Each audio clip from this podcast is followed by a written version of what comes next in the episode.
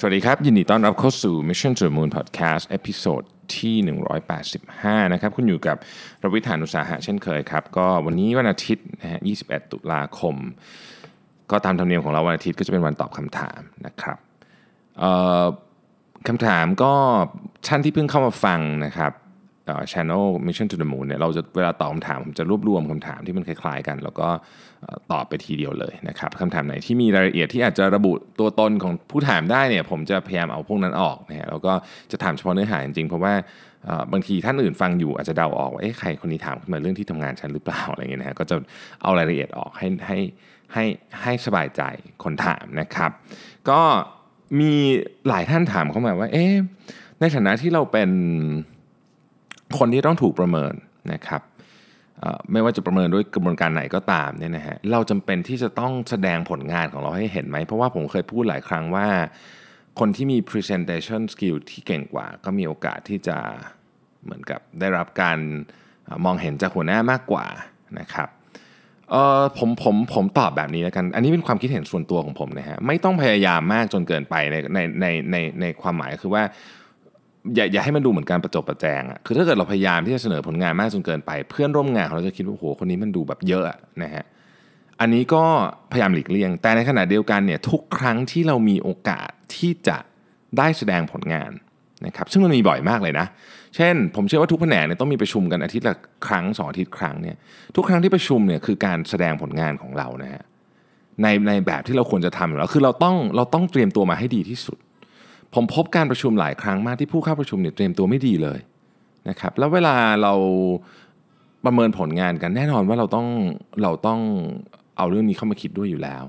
นะครับหรือเรื่องเล็กน้อยที่ไม่ควรพลาดแต่พลาดอย่างเช่น นัดประชุมใหญ่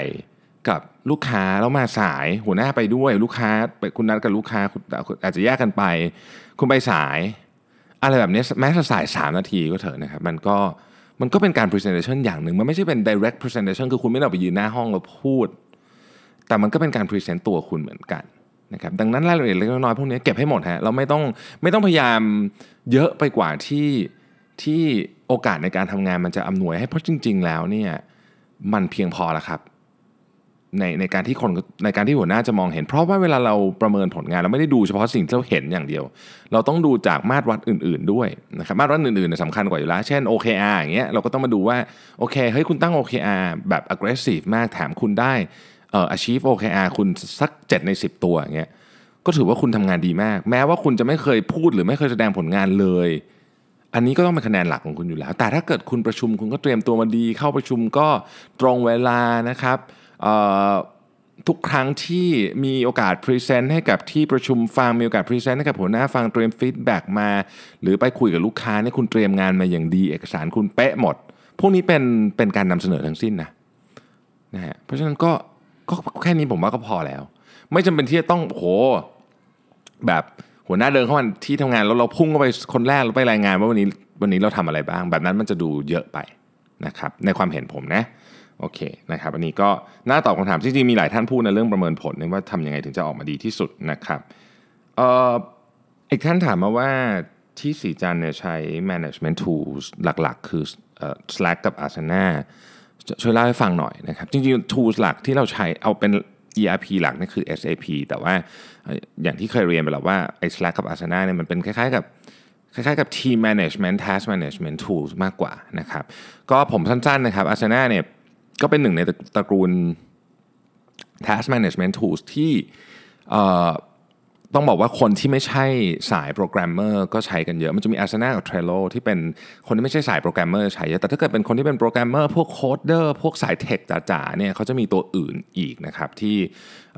ผมผมจำชื่อไม่ได้แล้ว แต่มันจะมีที่มันเหมาะกับงานของเขามากกว่า คือพวกนั้นเขาจะต้องเร็วกว่ารายละเอียดเยอะกว่านะครับอ่อ Asana กับ กับ Trello พวกนี้มันก็จะเหมาะกับ task ที่ที่เป็นงานทั่วไปนะฮะอออาชนะจริงๆหลักการมันก็ง่ายมากนะครับคือจริงมันก็คือการ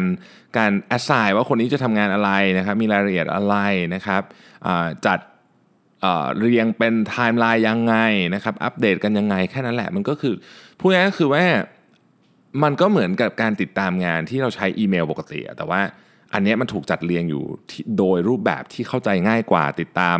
ย้อนหลังสืบกลับไปได้ ดูปีของปีที่แล้วก็ได้เรื่องนี้ว่าเราเคยคุยกันไว้ว่าอะไรนะครับ แล้วก็มันจะมีเขาเรียกว่าที่ผมชอบมากๆเลยนะมันจะมีผู้รับผิดชอบงานย่อยๆอะได้หนึ่งคน ซึ่งอันนี้ดีมาก เราจะได้รู้ว่าในที่สุดแล้วเนี่ยเราจะต้องไปตามงานกับใครในเรื่องนี้นะครับอัปเดตเสร็จปุ๊บคนอื่นก็จะเห็นหมดเลยเโดยที่ไม่เราไม่ต้องไปนั่งดูแงะที่อีเมลแต่ละอัน สมมุติเราสงสัยเรื่องไหนเราก็ย้อนกลับไปดูที่ Asana Task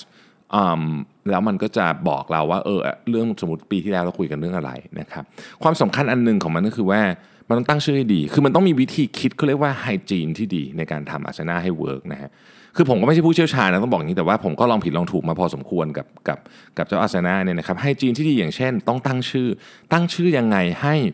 เซิร์ชหาได้ง่าย อะไรอย่างเงี้ยเป็นต้นนะครับ หรืองานบางงานที่ใช้เสร็จแล้วมันจะติ๊ก complete หรือจะลบทิ้ง คือบางอย่างเนี่ยมันผิดก็ต้องลบทิ้ง คือแต่ไปติ๊ก complete เวลาติ๊ก complete มันจะหายไป แต่แต่มันยังอยู่ในระบบ เวลา search มันก็จะยังเจออยู่แล้วมันก็จะงงอะไรเงี้ยนะครับ สร้าง task ยังไงไม่ให้ซ้ำกัน คือมันต้องตกลงก่อนว่าจะใช้ยังไงนะฮะ แต่ก็เป็น tools ที่ สำหรับผมนะผมชอบนะครับผมชอบ ส่วน Slack เนี่ยก็เป็นเอ่อ communication tool แล้วกันต้องใช้คำนี้ก็คือเป็นการสื่อสารแบบเร็วเลยอันนี้ก็คือเหมือนก็คือโปรแกรมหลักๆ ของมันคือโปรแกรมแชทแต่มันทำอะไรได้เยอะกว่านั้นมากนะครับเอ่อ Slack เนี่ยเป็นเป็นอะไรที่เราเอาไว้เหมือนกับพูดคุยกันนะครับเป็นเป็นการสื่อสารโดยแท้จริงนะครับ แล้วก็เอ่อ หลายท่านบอกว่ามันคล้ายๆไลน์ไหมมันก็มีอะไรที่คล้ายไลน์แต่ว่ามันจะมันจะทำอะไรได้เยอะกว่านะครับ เช่นไฟล์มันก็จะอยู่ตลอดไปไม่หายอะไรเงี้ยนะฮะคุณสามารถจะติดดาวหรือว่าเอ่อรีมายข้อความต่างๆ สมมติคุณพูดใครพิมพ์ประโยคนึงมาแล้วคุณอยากจะรีมายเฉพาะประโยคนี้ในวันพรุ่งนี้ให้กลับมาดูใหม่หรือสัปดาห์หน้ากลับมาดูใหม่ก็ทำได้เฉพาะประโยคนี้มันก็จะเหมือนกับเตือนคุณขึ้นมาอะไรเงี้ยนะครับหรือว่ามันก็ทำอะไรได้อีกหลายอย่างนะแอดบอทเข้ามานะฮะ อ่ออย่างสมมติคุณอยากจะเนี่ยอ่าน Harvard Business Review มันก็มีบอทอยู่ใน Asana เอ่อคุณอยากจะมันมีบอทเยอะมากที่เป็น integration เข้ามานะครับ ก็ลองดูนะฮะทั้งสองโปรแกรมนี้ใช้น้อยๆ ฟรี ใช้เยอะๆ เสียตังค์นะครับก็แต่ผมคิดว่าคุ้มนะถ้าเกิดว่าคุณใช้มันจริงๆนะเครื่องมืออะไรต่างๆก็ตามที่เป็นลักษณะนี้ถ้าใช้มันแล้วมันเราได้ใช้จริงๆอะผมว่าคุ้มนะครับ มีหลายท่านถามเรื่องที่เทคนิคมาก ๆ เข้ามา ซึ่งจะเป็น part ของคุณแม็กวันจันทร์ซะเยอะนะครับ ก็ใครที่ที่อยากถามเรื่อง Tech Monday เนี่ยเดี๋ยวผมให้คุณแม็กตอบพรุ่งนี้นะครับ ก็มีหลายคำถามเหมือนกันที่เกี่ยวข้องกับเรื่องเรื่อง tech ผมขออนุญาตเอ่อเรื่องเรื่อง tech นี่ผมขออนุญาตข้ามไปก่อนวันนี้นะครับ เดี๋ยวพรุ่งนี้ให้คุณแม็กตอบใน Tech Monday หลายท่านถามเข้ามาเกี่ยวกับหนังสือแล้วอยากให้จัด category ให้ด้วย เช่น หนังสือกลุ่มนี้ควรจะอ่านเมื่อ รู้สึกเบิร์นเอาอะไรแบบนี้หนังสือกลุ่มนี้ควรจะอ่านเมื่อรู้สึกว่าอยากจะทำโปรเจกต์ใหม่ๆอะไรเงี้ยนะครับเดี๋ยวผมจะทำให้เป็นคอนเทนต์หนึ่งในเพจเนาะเพราะว่าเวลาแนะนำอย่างเงี้ยบางทีหลายคนก็อาจจะจดไม่ทัน หรือถึงจดทันก็นึกภาพไม่ออกว่ามันคือหน้าปกยังไงนะครับเดี๋ยวผมขออนุญาตทำเป็นหนึ่งคอนเทนต์ให้เพื่อที่ทุกท่านจะได้เห็นรูปด้วยว่าหนังสือคืออะไร แต่ต้องขอเวลานิดนึงเพราะว่าผมต้องไปหาตัวหนังสือจริงๆนะครับเพราะมันอยู่ตรงส่วนไหนของตู้ แล้วผมมีผมเก็บหนังสือไว้ประมาณ2อสที่คือที่บ้านที่ที่ทำงานแล้วก็ ตรงส่วนกลางของที่ทำงาน ซึ่งมันบางทีมันก็ต้องไปใช้เวลาหานิดนึงเดี๋ยวจะรีบทำให้นะครับแต่ว่าหลายท่านถามมาว่าเเห็นผมสั่งหนังสือภาษาอังกฤษเยอะหลายหลายเล่มไปหาตามร้านแล้วไม่เจอนะครับ สั่งที่ไหนผมบอกอีกทีนึงนะครับ ชื่อ webbookdepository.com สะกดตรงตัวเลยนะครับส่งฟรีทั่วโลกนะครับ สั่งเล่มเดียวก็ส่งสั่ง 10 เล่มก็ส่งฟรีนะครับก็เป็นเว็บที่ผมใช้ค่อนข้างเยอะ แล้วถามว่าหนังสือเยอะเท่า Amazon ไหม ไม่เท่าแต่ส่วนใหญ่ ก็มีเกือบหมดนะครับ มีท่านหนึ่งถามเข้ามาบอกว่า เอออีกหน่อยเนี่ยพวก ad ad automation platform เนี่ยมันจะเข้ามาทำให้วงการเอเจนซี่เหมือนกับมา disrupt วงการเอเจนซี่หรือเปล่านะครับผมต้องบอกว่าอย่างนี้ครับวงการเอเจนซี่ในความคิดเห็นของผมนะครับวันก่อนผมก็เพิ่งไปสนทนากับผู้บริหารของ digital agency เจ้าดังมาก ๆ เจ้าหนึ่งของประเทศไทยมานะเราก็คุยกันเรื่องนี้แหละนะครับ ก็ คือผมผมผมก็มีความเชื่อนะว่าเอเจนซี่จะยังอยู่ เพียงแต่ว่าโมเดลเนี่ยอาจจะเปลี่ยนไปเยอะมากๆนะครับโมเดลจะเปลี่ยนไปเยอะมาก จริง ๆ แล้วเนี่ยเอเจนซี่เนี่ยก็น่าจะพัฒนาเรื่องของการใช้ Data เข้ามาอีกเยอะนะไม่ใช่เราไม่ได้พูดคำว่า Data เพียงเพราะว่าทุกคนพูดคำว่า Data ในวันนี้ แต่ว่ามันเป็นอย่างนั้นจริงๆ เพราะว่าในอนาคตนะครับคำหนึ่งที่วันนั้นผู้บริหารเอเจนซี่ท่านนี้พูดขึ้นมาแล้วผมชอบมากคือว่า อนาคตเนี่ยอาจจะไม่มี brief จากลูกค้าละ มันอาจจะเป็นการเอา Data มานั่งคุยกันระหว่างเอเจนซี่กับตัวลูกค้า เพื่อหา Creative Idea หรือ Creative Solution ที่เหมาะที่สุดกับกับสินค้าและบริการของลูกค้าทำเป็นการ partnering กันหรือบางทีในอนาคตเนี่ยเอเจนซี่อาจจะต้องทำงานถึงขนาดว่าช่วยเป็นกึ่งกึ่ง business consultant ไปด้วย แล้วก็บางทีอาจจะร่วมกับลูกค้าออก product ด้วยเลย เพราะว่าบางทีเนี่ยเอาแค่ product มาแล้วมาโฆษณาอย่างเดียวเหมือนที่เราทำทุกวันเนี้ อาจจะไม่พอแล้ว มันต้องอาจจะต้องเริ่มต้นจากต้นทางด้วยกันเลยก็ได้นะครับ โมเดลจะเป็นยังไง ผมว่าเรายังตกผลึกกันไม่จบในวันนี้ แต่เชื่อว่าเนี่ยเราอยู่ในยุคของการเปลี่ยนแปลงที่ยิ่งใหญ่จริงๆนะครับสำหรับเอเจนซี่ทุกประเภทเราก็จะเห็นว่าตอนนี้มีการเปลี่ยนแปลงโมเดลกันภายในค่อนข้างเยอะ แต่เชื่อไหมว่าผมมีความเชื่ออยู่อย่างนะครับว่าบรรดาทั้งหมดทั้งปวงนี้แล้วไม่ว่าจะมี Data หรือมีอะไรก็ตามทั้งหมดทั้งปวงนี้แล้วเนี่ยจะซื้อแอดอะไรยังไงเนี่ย สิ่งที่เป็นหัวใจของเอเจนซี่อันหนึ่งซึ่งจะไม่เคยเปลี่ยนเลยนะครับผมเชื่อว่าในอีกอย่างน้อยที่สุดอีก 10 ปีนี่ยคงไม่เปลี่ยนแน่ ก็คือ creativity ครับเพราะว่านั่นเป็น value ที่สำคัญมากที่เอเจนซี่จะมอบให้กับลูกค้าได้นี่มองจากมุมลูกค้านะถ้าผิดพลาดยังไงขออภัย จากมุมลูกค้าผมเชื่อว่า creativity เนี่ยสำคัญ คือต่อให้เรามี Data เยอะแค่ไหนก็ตาม เราวิเคราะห์ Data ออกมาได้เนี่ย แต่เราไม่รู้จะพูดกับลูกค้ายังไง พูดหมายถึงว่าไม่รู้จะพูดกับ end user ยังไงเนี่ย มันก็ยากนะ ที่ที่แคมเปญของเรามันจะเซ็กซี่ มันจะ มันจะดูน่า engage ด้วยนะครับ ดังนั้นผมคิดว่าอันนี้ยังไงก็เป็นหัวใจอยู่ดีนะครับ มีหลายท่านถามเข้ามาเป็นปัญหาด้านสุขภาพค่อนข้างเยอะ เป็นทั้งสุขภาพจิตสุขภาพกายนะครับ ซึ่งผมต้องเรียนอย่างนี้เลยว่าผมเนี่ยไม่คุริฟายพอที่จะตอบนะฮะแต่ผมนึกขึ้นมาได้ วันนั้นก็เลยโทรไปคุยกับเพื่อนสนิทคนหนึ่งซึ่งซึ่งซึ่งเป็นหมอ แล้วบอกว่าเฮ้ยแล้วมาจัดรายการแบบเหมือนกับ จอวันจันทร์เป็นคุณเป็นเป็นคุณแม็กเป็นเทคมันเดย์ใช่ไหมครับเราอาจจะมีวันหนึ่งที่เกี่ยวข้องกับเรื่องสุขภาพจิตและสุขภาพกายโดยเฉพาะแบบเบื้องต้นนะเพราะว่าเพื่อนเพื่อนผมคนนี้ก็ไม่ได้เป็นหมอทางด้านสุขภาพจิตโดยเฉพาะแต่ว่าก็ก็ก็น่าจะพอตอบได้ดีกว่าผมตอบแน่ๆเพราะเขาอ่านหนังสือเยอะนะครับ ก็เลยอาจจะจัดเร็วๆนี้อาจจะจัดรายการที่เกี่ยวข้องกับเรื่องสุขภาพกายและสุขภาพจิตขึ้นมา อยู่ในวันหนึ่งของ Mission to the Moon เหมือนที่เราในเทคมันเดย์เราจะมี health Wednesday หรืออะไรอย่างนี้ก็ได้นะครับเพื่อตอบคำถามกลุ่มนี้โดยเฉพาะแบบ ต้องบอกว่าเป็นไม่ใช่แบบเจาะลึกเนะเพราะว่าเราก็ไม่ได้ไม่ได้มาอย่างนี้แต่ว่าอย่างน้อยที่สุดเนี่ยผมเชื่อว่าคนที่เป็นแพทย์จะตอบคำถามได้ดีกว่าผมนะครับอดใจรอนิดนึงนะครับสำหรับคำถามที่ไปในเชิงลึกเยอะๆนะครับ มีหลายท่านถามเรื่องของการพูดกับสาธารณะกับคนหมู่มากนะครับว่ามีเทคนิคยังไงบ้างเอ่อให้ไม่ตื่นตระหนกตกใจนะครับ ถ้าท่านได้อ่านหนังสือในกลุ่มนี้ก็จะพบว่ามันมีเทคนิคเยอะมากๆนะครับ ผมพบว่าหนึ่งสิ่งที่ดี คือการมีเขาเรียกว่า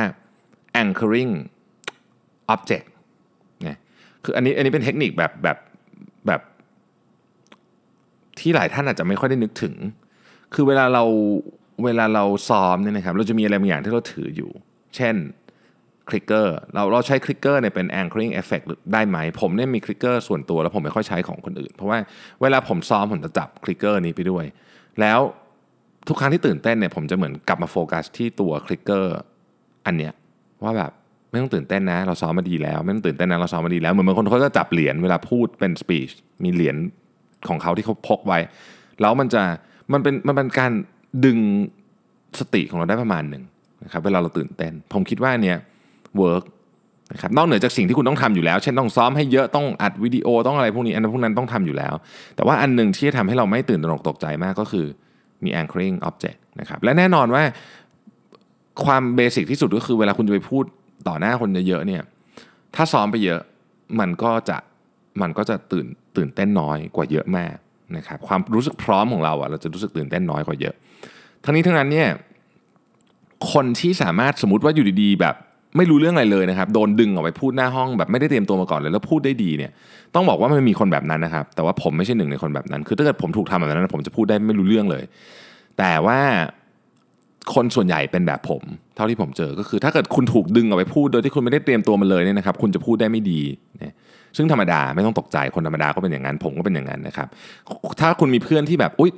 ทำไมอยู่ดีเหมือนแบบลุกขึ้นมากล่าวสปีชได้ตลอดเวลา อันนั้นเป็นคนที่จำนวนน้อยนะครับต้องบอกงี้นะฮะก็ ลองไปดูนะครับ อีกครั้งหนึ่งนะครับ หนังสือที่เหมาะแม่กับการพูดเขาเรียกว่าการเตรียมการและพูดหน้าต่อหน้าคนเยอะๆ ก็คือ Talk Like TED นะผมคิดว่าเล่มนี้อ่านเล่มเดียวพอไม่ต้องอ่านเยอะครับท่านนี้ถามมาว่าถ้าหากว่าเราอยู่ในองค์กรที่ผู้บริหารเหมือนกับทุจริตอย่างเงี้ยครับเราควรจะทำไงดีถ้าถ้าเราทำอะไรไม่ได้ สมมุติว่าเราไม่ได้อยู่ใน position ที่ทำอะไรได้ ผมต้องบอกเลยนะครับว่าในยุคนี้เนี่ยนะฮะ ถ้าเราอยู่ในองค์กรที่ทุจริตนะครับรีบหางานใหม่เลย เพราะว่าถ้าคุณทำอะไรไม่ได้นะ ถ้าคุณไม่อยู่ใน position ที่ทำอะไรได้จริงๆเนี่ยนะครับ วันหนึ่งเนี่ยยังไงองค์กรที่สร้างธุรกิจจากความทุจริต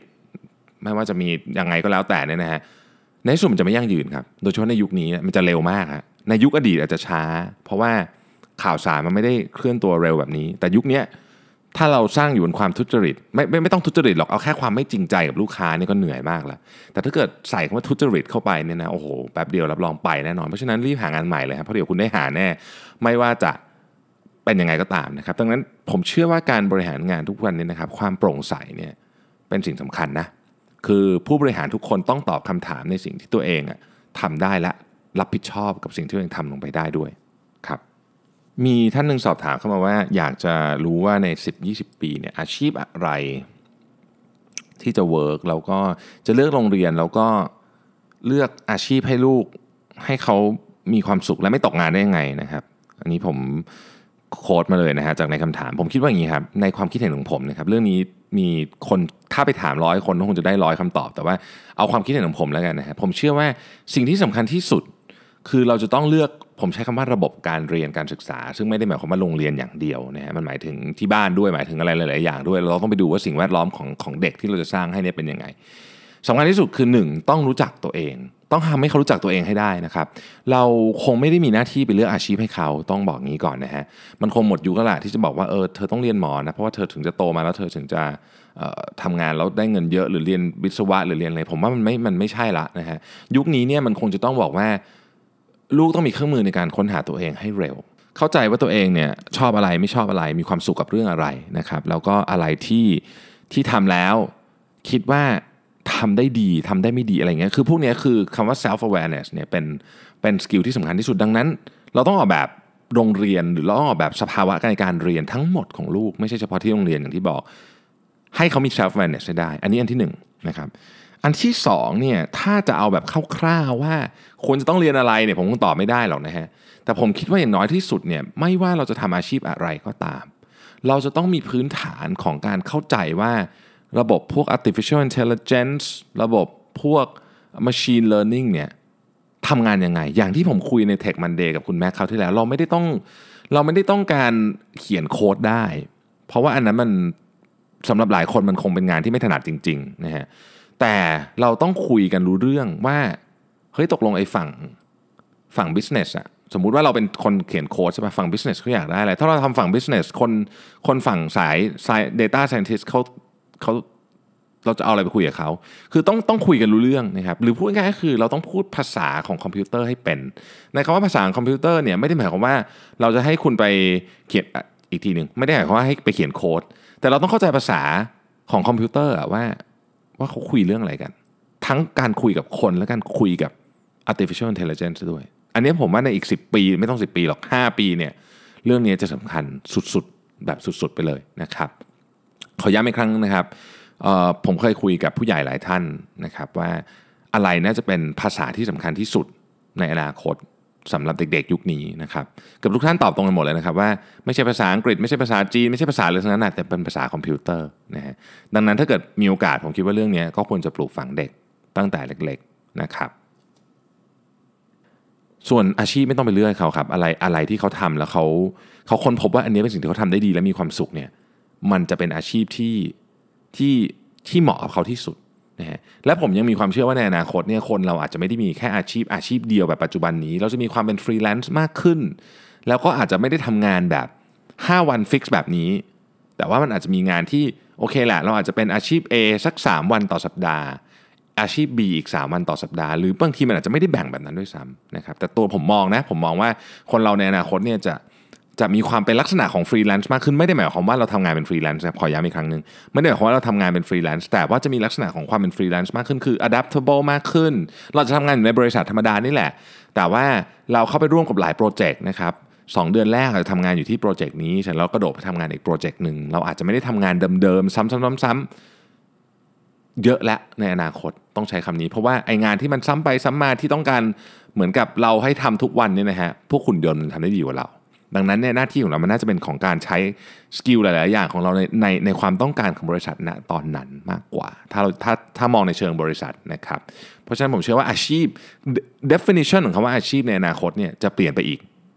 ไม่เหมือนกับทุกวันนี้ที่เราใช้กันอยู่ด้วยนะครับ อันนั้นก็เป็นความเชื่อส่วนตัวเหมือนกันนะฮะ มีหลายท่านถามเข้ามาว่า connection สำคัญไหม แล้วก็เราจะ manage มันยังไง connection สำคัญมากนะครับคำว่า connection เนี่ยเป็นหมายถึงว่าการใช้เส้นสายอะไรแบบนี้นะฮะต้องต้องต้องเรียนอย่างนี้ก่อน ผมคิดว่าคำว่า connection ในวันนี้เนี่ยมันหมายถึงว่า เวลาเรานึกถึงเรื่องนี้สมมุติว่าเรานึกถึงเรื่องนี้เราอยากจะติดต่อใครดีนะครับคือเราก็ไม่ได้มีเวลาเยอะเราไม่สามารถคุยกับทุกคนได้ถูกไหมคือโอเคเรารู้แหละว่า เรื่องนี้คนนี้ทำดี แต่ว่าเราเราเราไม่เราไม่สามารถที่จะไปพูดคุยกับทุกคนได้ ไม่สามารถที่จะเหมือนกับไป vetting system อะเราไม่ทำทุกคนไม่ได้ เพราะฉะนั้นเราก็จะเลือกคนที่เรารู้สึกว่า เออ ฉันเคยเห็นฝีมือเขามานะครับ ดังนั้นเนี่ยผมคิดว่าการบริหาร connection ที่ดีที่สุดนะครับอันหนึ่งก็คือคุณต้องบริหาร portfolio ของตัวเองตลอดเวลาคำถามคือ portfolio นี่เอาไว้ตอนเฉพาะตอนสมัครงานไม่ใช่เหรอนะฮะในอดีตอาจจะเป็นแบบนั้น แต่ผมเชื่อว่า portfolio ในปัจจุบันนี้เนี่ยมัน มันไม่ได้อยู่เฉพาะอะไรแบบนั้นอีกแล้วนะครับมันอยู่ในในทุกวันของเรา คือไม่ว่าคุณจะสมัครงานหรือไม่สมัครงานก็ตาม คุณต้องบริหาร portfolio อยู่ดีนะฮะอย่างเช่นผมเนี่ยผมก็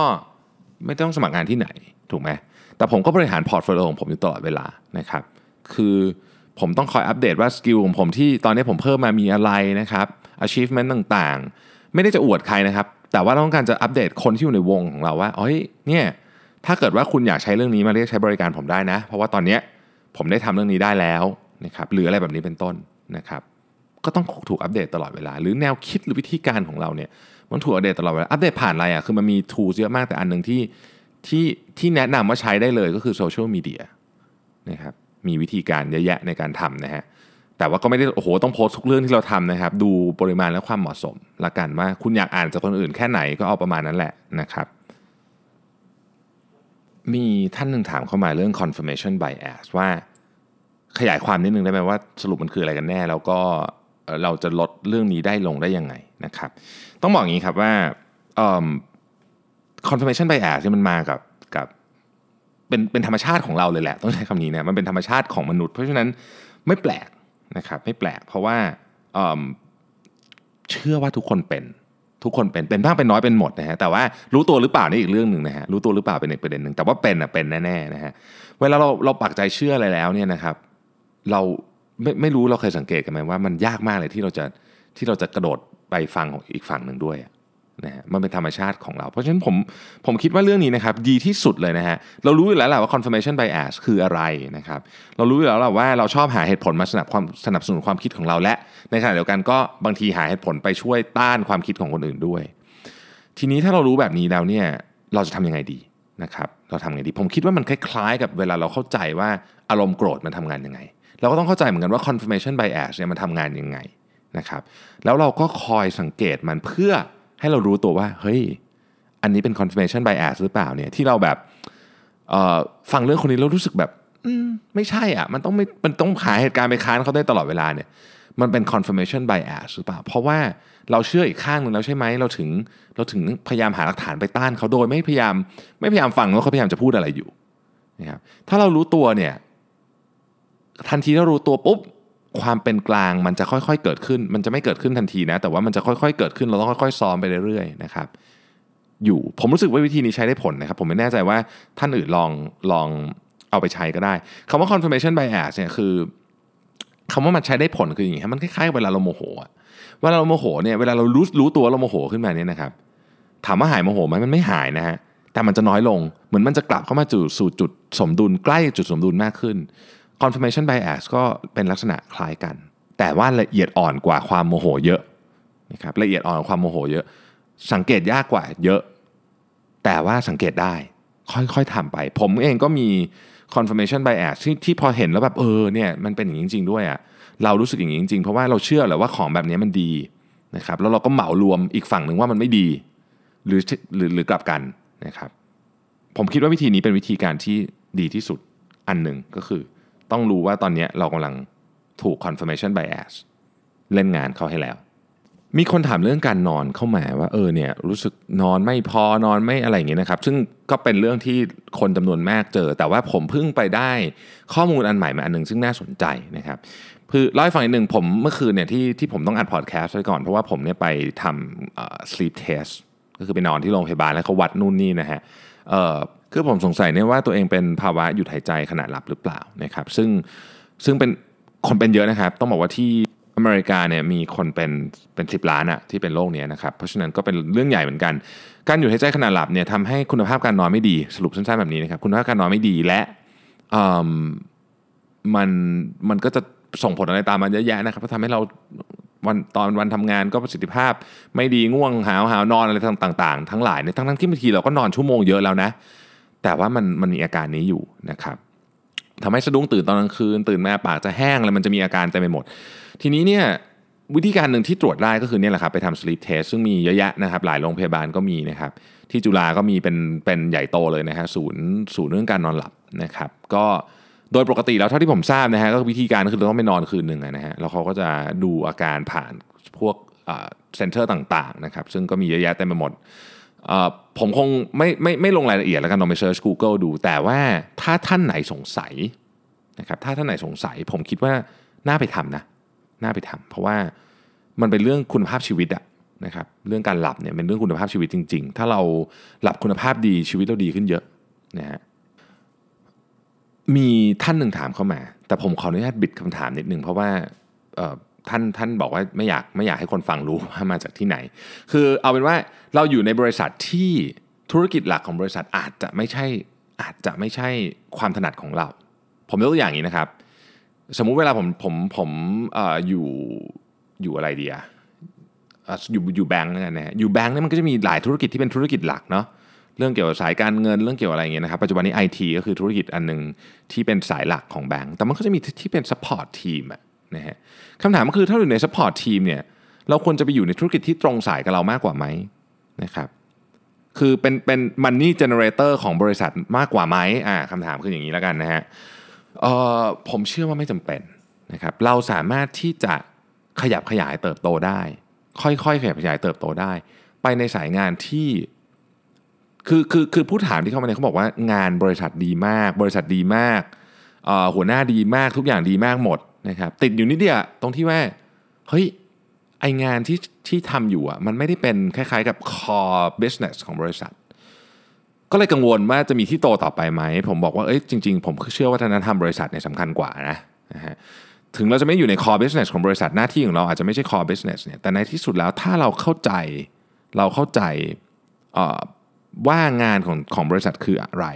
เราเข้าใจวัฒนธรรมองค์กร เราเข้าใจเป้าหมายของบริษัทนี่นะครับ skill อื่นๆเนี่ยมันฝึกกันได้นะครับผมจำได้ว่า CFO คนแรกของ Steve Jobs เนี่ยนะฮะรู้สึกถ้าถ้าผมจำไม่ผิดจะจบประเภทแบบนิเทศศาสตร์อะไรเงี้ยคือไม่ได้จบไฟแนนซ์มาด้วยซ้ำนะฮะคือคือคือมันมันไม่จำเป็นนะต้องใช้คำนี้แล้วกัน มันไม่จำเป็นที่จะต้องอยู่ในถ้าฉันจบอย่างผมจบวิศวะต้องทำงาน engineer ตลอดนี้มันมันไม่จำเป็นนะนึกออกไหมมันไม่จำเป็นนะโอเค มีท่านถามมีท่านนึงถามมาว่าผมชอบฟังพอดแคสต์อะไรนะครับพอดแคสต์ของคนไทยที่ผมฟังค่อนข้างจะบ่อยคือกลุ่มช anel ของ The Standard นะครับก็เยอะมีทุกเรื่องเลยตอนนี้ก็มีเรื่องหนังสือ เห็นวันก่อนมีพอดแคสต์ของ Readery อยู่ใน Standard ด้วยนะครับมีหนังสือมีวิ่งมีโอ้เยอะแยะนะฮะมีเอ่ออายุโอเคผมก็ชอบฟังนะฮะสนุกดีนะครับเอ่อเป็นเป็นเรื่องเกี่ยวกับ จิตวิทยาสุขภาพจิตนะครับแล้วก็มีอะไรกันของ The Secret Sauce นะครับอันนั้นก็ดีนะครับอันนั้นก็เป็นเรื่องของเรื่องราวของธุรกิจดัง ๆ ทั้งหลายนะฮะอาจารย์นพดลพอดแคสต์นพดล apostrophe s story podcast นะครับก็ดีนะครับก็เป็นอันหนึ่งที่ผมฟังประจำอาจารย์ก็ฟิตมากจัดทุกวันนะฮะอาจารย์จะอัพก่อนผมประมาณครึ่งวันได้รู้สึกตอนของวันนั้นนะครับ ก็ของอาจารย์นพดลก็เป็นอันที่ผมฟังอยู่ เป็นประจำนะครับของพี่หนุ่มมันนี่โค้ชอ่าจะก็ต้องบอกว่าเป็นหนึ่งหนึ่งใน Standard Channel เหมือนกันนะฮะนี้ไม่เคยพลาดอยู่แล้วนะครับถ้าเป็นเรื่องภาษีก็จะมีของ Tax บักหนอมนะครับของคุณหนอมนะฮะก็ฟังเหมือนกันนะครับเรื่องภาษีนะครับแล้วก็มีของคุณกล้าสมุทรวณิชนะครับเป็นอของ Channel โลกไปไกลแล้วนะครับ แต่ว่าผมชื่อพอดแคสต์คือคนตกสีที่ยืนอยู่อีกฝั่งหนึ่งนะครับก็ คุณกล้าเป็นเป็นคอลัมนิสต์เป็นนักวิชาการรัฐธรรมนูญ ซึ่งซึ่งก็จะมาคุยกับเราเรื่องกฎหมายเรื่องอะไรพวกนี้ซึ่งอยู่ในมุมที่ที่สนุกดีเหมือนกันนะครับ ของต่างประเทศนะครับ HBR Idea Cast นะครับของ Harvard Business Review นะครับ uh, How I Built This นะครับแล้วก็ uh, Business Wars นะครับก็เป็นอีกอันหนึ่งที่ผมฟังค่อนข้างเยอะเหมือนกันนะครับ ก็ประมาณนี้นะครับนักส่งหนังสือเดี๋ยวขออนุญาตไปอัปเดตในคอนเทนต์สัปดาห์หน้า วันนี้เดี๋ยวต้องออกไปประชุมไม่ใช่ไปประชุมไปพูดที่ งานเปิดตัวหนังสือนะครับที่ศูนย์ประชุมแห่งชาติเศรษฐกิจแล้วขออนุญาตขายของอีกหนึ่งครั้งนะครับจริงๆคงขายอีกหลายครั้งนะแต่ว่าเอาเอออีกสักทีหนึ่งนะครับวันนี้หนึ่งทุ่มตรงนะครับอีกชั่วโมงนิดๆเนี่ยนะฮะก็ผมจะไปพูดที่งานงานสัปดาห์หนังสือนะครับที่เวทีเวทีเอเทรียมนะครับเปิดตัวหนังสือเล่มที่ 5 ก็คือที่หัวมุมถนนนะครับ closer than you think นะครับ แล้วก็ในงานสัปดาห์หนังสือเนี้ยมีหนังสือผมจำหน่ายอยู่ 2 เล่มที่เป็นเล่มใหม่เลยเนี่ยนะครับก็คือ closer than you think เนี่ยนะครับแล้วก็อีกเล่มหนึ่งก็คือ uh, The Disruptor นะครับเล่มแรก Closer Than You Think คือของสำนักพิมพ์ C1 นะครับ The Disruptor ของสำนักพิมพ์ v l e a r n นะครับตอนนี้ก็ทราบว่าเริ่มมีจำหน่ายนอกเหนือจากบูธของ C1 และ v l e a r n เนี่ยก็เริ่มมีจำหน่ายที่อื่นแล้วนะครับมีมีหลายบูธให้ความกรุณาเอาเอาหนังสือผมไป จำหน่ายด้วยนะครับ ต้องขอบพระคุณอย่างสูงเลยนะฮะหลายท่านก็ถ่ายรูปกันส่งเข้ามานะครับ ท่านไหนที่อ่านแล้วชอบไม่ชอบยังไงนะครับอินบ็อกซ์เข้ามาหรือว่าโพสต์หน้าเพจ Mission to the Moon ให้ให้นิดนึงนะครับผมจะได้เตรียมตัวสำหรับหนังสือเล่มต่อไปด้วย ผมต้องเรียนอย่างนี้ว่า โดยความตั้งใจเนี่ยนี่เล่าให้ฟังเลยก็แล้วกัน โดยความตั้งใจในหนังสือเล่มที่7เนี่ยนะครับที่ผมกำลังเขียนอยู่ตอนนี้เนี่ยแล้วก็น่าจะออกสักประมาณอย่างน้อยที่สุดก็คือมีนาปีหน้าเนี่ยนะครับ น่าจะเป็นหนังสือเล่ม สุดท้ายละก่อนที่ผมจะจะก่อนที่ผมจะนำบริษัทเข้าจดทะเบียนในตลาดหลักทรัพย์เนี่ยผมจะเขียนเล่ม7เนี่ยแล้วพอก่อน